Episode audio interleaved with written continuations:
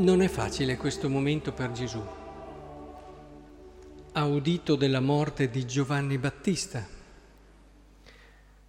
Lo amava, lo stimava, sapeva che non c'è stata persona più grande fino al suo avvento che ci sia mai stata sulla terra. E anche se era così bello, grande, autentico, vero, la prepotenza, l'egoismo, la violenza, il peccato ha prevalso, lo ha schiacciato e lo ha ucciso.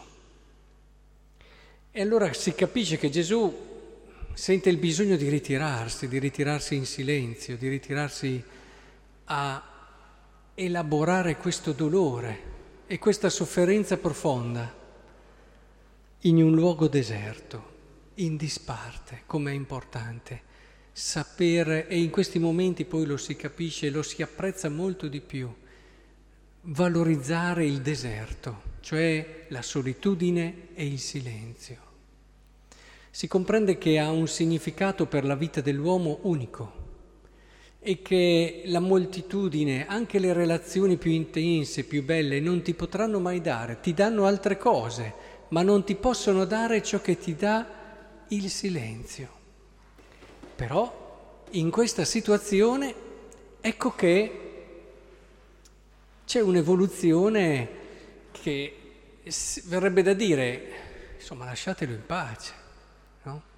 Ha il suo dolore da gestire, ma lasciatelo un attimo in pace.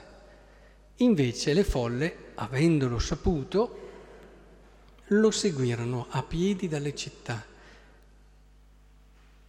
Sceso dalla barca, egli vide una grande folla, sentì compassione per loro e guarì i loro malati.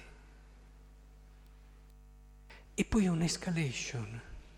Sembra quasi che in quel momento lì Gesù non, non abbia più quel dolore là, che non è che non ce l'ha, però è come se quel dolore là avesse avuto quello che il silenzio ti può dare in parte, ma non ti può dare totalmente.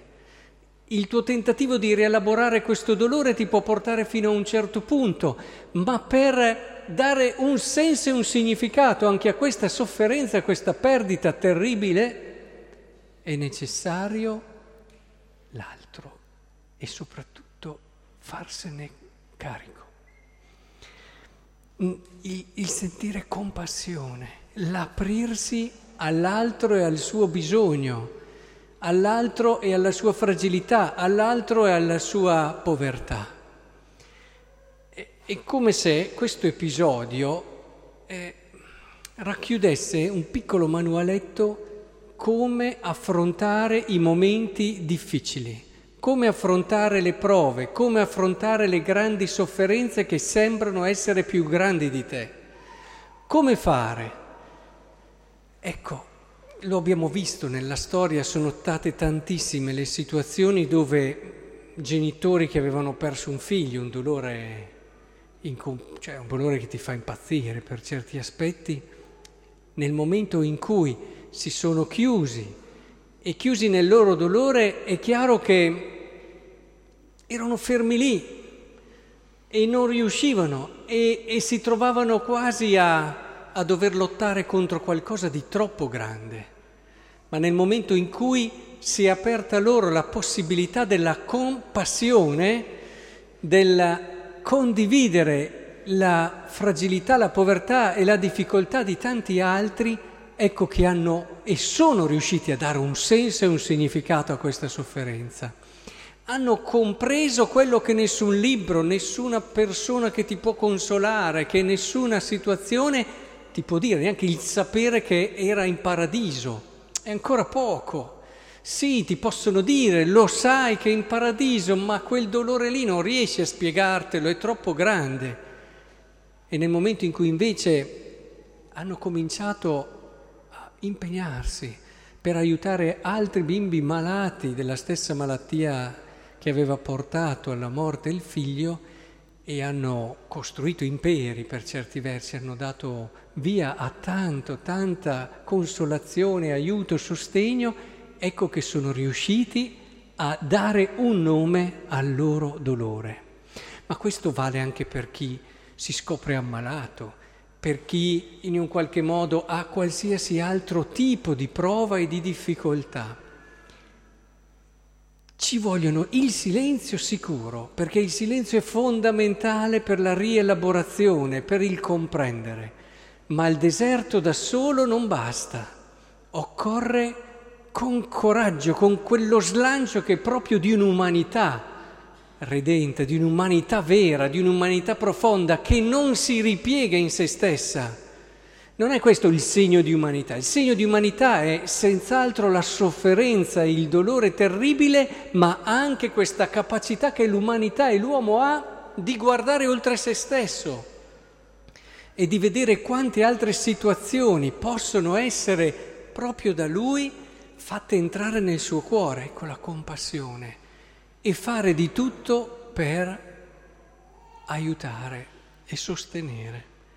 Ho visto persone molto malate che hanno vissuto questo periodo in questa prospettiva. C'è chi si arrabbia, c'è chi si chiude in se stesso e non riesce a spiegare e alla fine non vive bene questa situazione, perché c'è chi riesce, pur passando questi primi momenti, ad andare oltre, ad aprire il cuore, ad aprire la mente, e scopre proprio lì ciò che da solo non riusciva a trovare, il senso del suo dolore.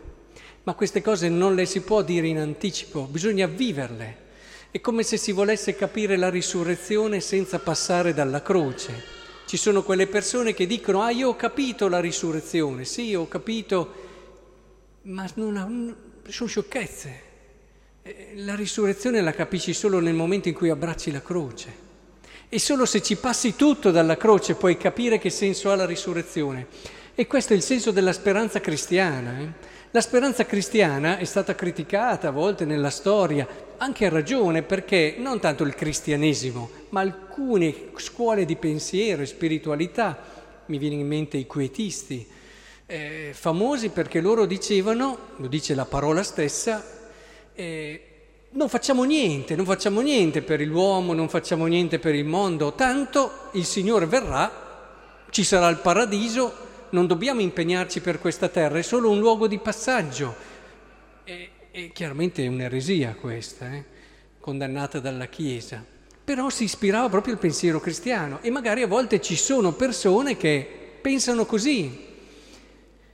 Ma non comprendiamo la speranza cristiana com'è. Facciamo dei voli nostri magari, ci immaginiamo certe cose, perché se io vi chiedessi cosa vi immaginate del regno di Dio, se qui siamo, non so, un centinaio di persone, eh, ci, avrei cento risposte diverse, è evidente. Ognuno ha il suo pensiero, cioè, ma se vuoi capire com'è davvero il regno di Dio, devi passare attraverso l'immergerti nell'umanità, nella storia, nell'uomo, e condividerne fino in fondo le situazioni e cercare di fare il possibile perché l'uomo viva già su questa terra quello che è il bello, il buono e la gioia, nella consapevolezza che non sarà tutto qui, ma capirai il dopo solo se ti immergerai su questo. Come dicevo prima, capirai la risurrezione solo se ti immergi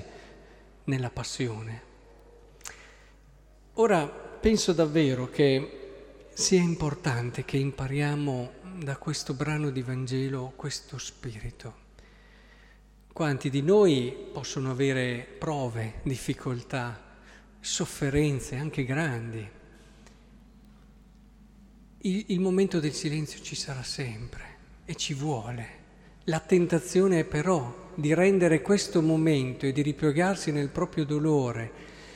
Ci sarà sempre, rendendolo solo così, ma è il momento in cui tu ti rialzi, alzi il capo, ti guardi intorno come ha fatto Gesù. Era lì, voleva soffrire in pace, si guarda intorno e vede tanta gente che ha bisogno. Questa è la chiave, questa è la strada.